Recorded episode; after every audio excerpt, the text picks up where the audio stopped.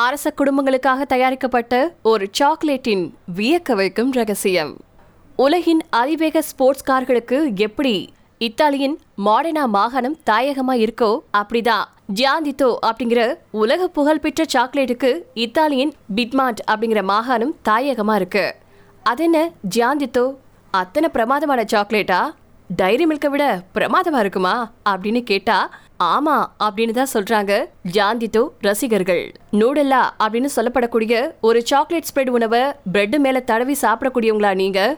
உங்களுக்கு பிடிச்ச உணவின் தகப்பனாரே இந்த ஜாந்தித்தோ சாக்லேட் தான் அப்படின்னு சொல்லுது சிஎன்என் உயர்தர சாக்லேட் கொட்டைகள் அதி உயர்தர பிட்மான் பிராந்தியத்துல விளைஞ்ச ஹசல்நட் கொட்டைகள் சர்க்கரை சேர்த்து பதமா உருவாக்கப்படுறது தான் இந்த ஜியாந்தித்தோ சாக்லேட்டுகள்.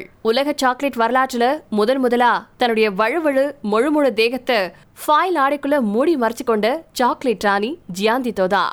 இதை விட இன்னொரு சுவாரஸ்யமான விஷயம் என்னன்னு கேட்டீங்கன்னா இதை எந்த ஒரு தனி நிறுவனமும் தனியா உருவாக்கல. இத்தாலி நாட்டில் பல்வேறு சாக்லேட் உற்பத்தியாளர்கள் நூற்றாண்டு காலமாக தயாரிச்சுட்டு வந்தாங்க. காலப்போக்கில் பல சாக்லேட் உற்பத்தியாளர்கள் தங்களுக்கு தகுந்தது மாதிரி பல்வேறு சுவைகளையும் தங்களுடைய வாடிக்கையாளர்களுக்கு தகுந்தது மாதிரி பல அளவுகளையும் உருவாக்குனாங்க. இதனுடைய வரலாறு என்ன அப்படின்னு கேட்டீங்கன்னா ஆயிரத்தி ஐநூறுகளில் ஹவுஸ் ஆஃப் சவாய் அப்படிங்கிற இத்தாலிய அரச குடும்பத்துக்காக சாக்லேட் செய்யறவங்க முதன் முதல்ல இந்த ஜியாந்தித்தோவை தயாரிச்சாங்க. ஆயிரத்தி எட்நூத்தி அறுபத்தஞ்சாவது வருஷத்துல கார்னிவல் திருவிழாவில் ஜாண்டியா வேடம் போட்டிருந்த ஒரு நடிகரால முதல் முறையா ஜியாந்தித்தோ சாக்லேட் இத்தாலிய மக்களுக்கு விநியோகிக்கப்பட்டுச்சு. இத்தாலிய கலாச்சாரப்படி ஜாண்டியா அப்படிங்கிறவரு எளிய விவசாய பின்புலம் கொண்ட ஒரு மனிதர். அவருக்கு ஒயின்னா ரொம்ப பிடிக்குமா? அவர் இத்தாலியில வாழ்ந்த மக்களின் உணவு சார்ந்த சுகபோகங்களை பிரதிபலிக்கக்கூடிய உருவமா கருதப்பட்டாரு.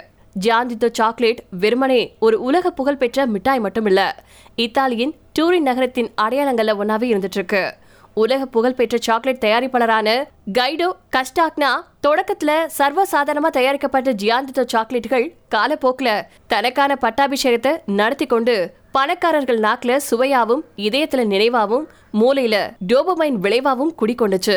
சரி ஜாந்தித்தோ சாக்லேட் எப்படி தயாரிக்கப்படுது அப்படின்னு கேட்டீங்கன்னா இதை விளக்கி சொல்லணும்னா பிரான்ஸ் நாட்டினுடைய நாயகனா திகழ்ந்த நெப்போலியன் போனபாட்டை பத்தியும் இங்க பேசியே ஆகணும். நெப்போலியன் ஆயிரத்தி எட்நூத்தி ஆறாவது வருஷத்துல வடக்கு இத்தாலியை கைப்பற்றினதுக்கு அப்புறமா பிரிட்டன் மேல போர் தொடுத்தாரு. அந்த காலகட்டத்துல பிரிட்டன்ல இருந்து இத்தாலிக்கு இறக்குமதி செய்யப்படக்கூடிய அனைத்து பொருட்களுக்கும் தடை விதிக்கப்பட்டிருந்துச்சு. அதுல சாக்லேட் தயாரிக்க அவசியமான கோகோ கொட்டைகளும் அடக்கம். அந்த பற்றாக்குறையை சமாளிக்க டூரி நகரத்துல இருந்து சாக்லேட் தயாரிப்பாளர்கள் அந்த பகுதியில விலை மலிவாவும் ரொம்ப ஈஸியா கிடைக்கக்கூடிய ஹசல்நட் கொட்டைகளையும் சர்க்கரை மற்றும் கொஞ்சமா கோகோ கொட்டைகளையும் சேர்த்து ஒரு சாக்லேட்டை உருவாக்குனாங்க. அப்படிதான் ஜியாந்தித்தோ சாக்லேட் உருவானுச்சு அப்படின்னு சொல்லியிருக்கு சிஎன்என் சுமாரா நூறு வருஷத்துக்கு அப்புறமா பியாரோ ஃபெரரோ அப்படிங்கிறவரு நம்ம நாட்டுல பிரெட்ல தடவி சாப்பிடக்கூடிய நுடலாவை இந்த ஜியாந்தித்தோ சாக்லேட்டுக்கான ரெசிபியை வச்சுதான் உருவாக்குனாரு. இன்னைக்கு ஜியாந்தித்தோ ஒரு சாக்லேட் ரகமா பரிணமிச்சிருக்கு. அதில் டார்க் சாக்லேட் ஒயிட் சாக்லேட் பால் சேர்த்து தயாரிக்கப்படக்கூடிய சாக்லேட் அப்படின்னு பல வகைகளில் இன்னைக்கு சந்தையில் கிடைக்குது. சுமாரா இருபத்தஞ்சிலிருந்து நாற்பது சதவீதம் ஹசல்நட் கொட்டைகளை பயன்படுத்தி தயாரிக்கப்படக்கூடிய ஜாயந்தித்த சாக்லேட்டுகளை ஜாண்டு டீ அப்படின்னு அழைக்கிறாங்க. இருபதாம் நூற்றாண்டின் முற்பகுதி வரைக்கும் ஜாண்டுட்டி சாக்லேட்களை கை பெண் சாக்லேட் தயாரிப்பாளர்கள் தான் தயாரிச்சுட்டு வந்திருக்காங்க.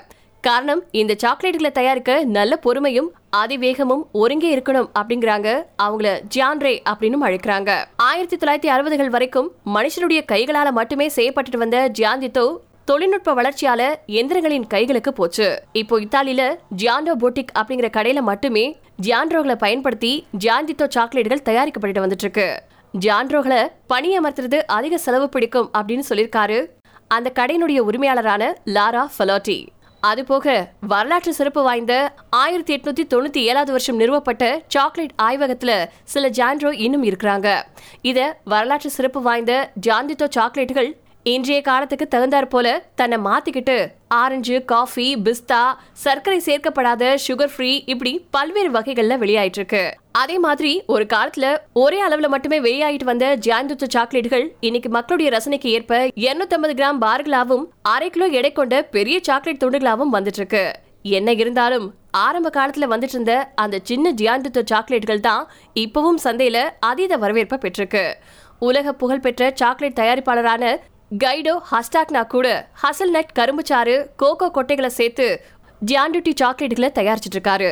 ஒரு சாக்லேட்டுக்கு இத்தனை பெரிய வரலாறு இருக்கா அப்படிங்கறதே நம்மளை மலைக்க வைக்கக்கூடிய விஷயம் அப்படிங்கறத தாண்டி வாய்ப்பு கிடைச்சா ஒரு துண்டு ஜியாண்டுட்டோ சாக்லேட்டை வாங்கி சுவைச்சு பாருங்க. நிச்சயமா ரெண்டாவது துண்டையும் சுவைப்பீங்க அப்படிங்கறது மட்டும் கேரண்டி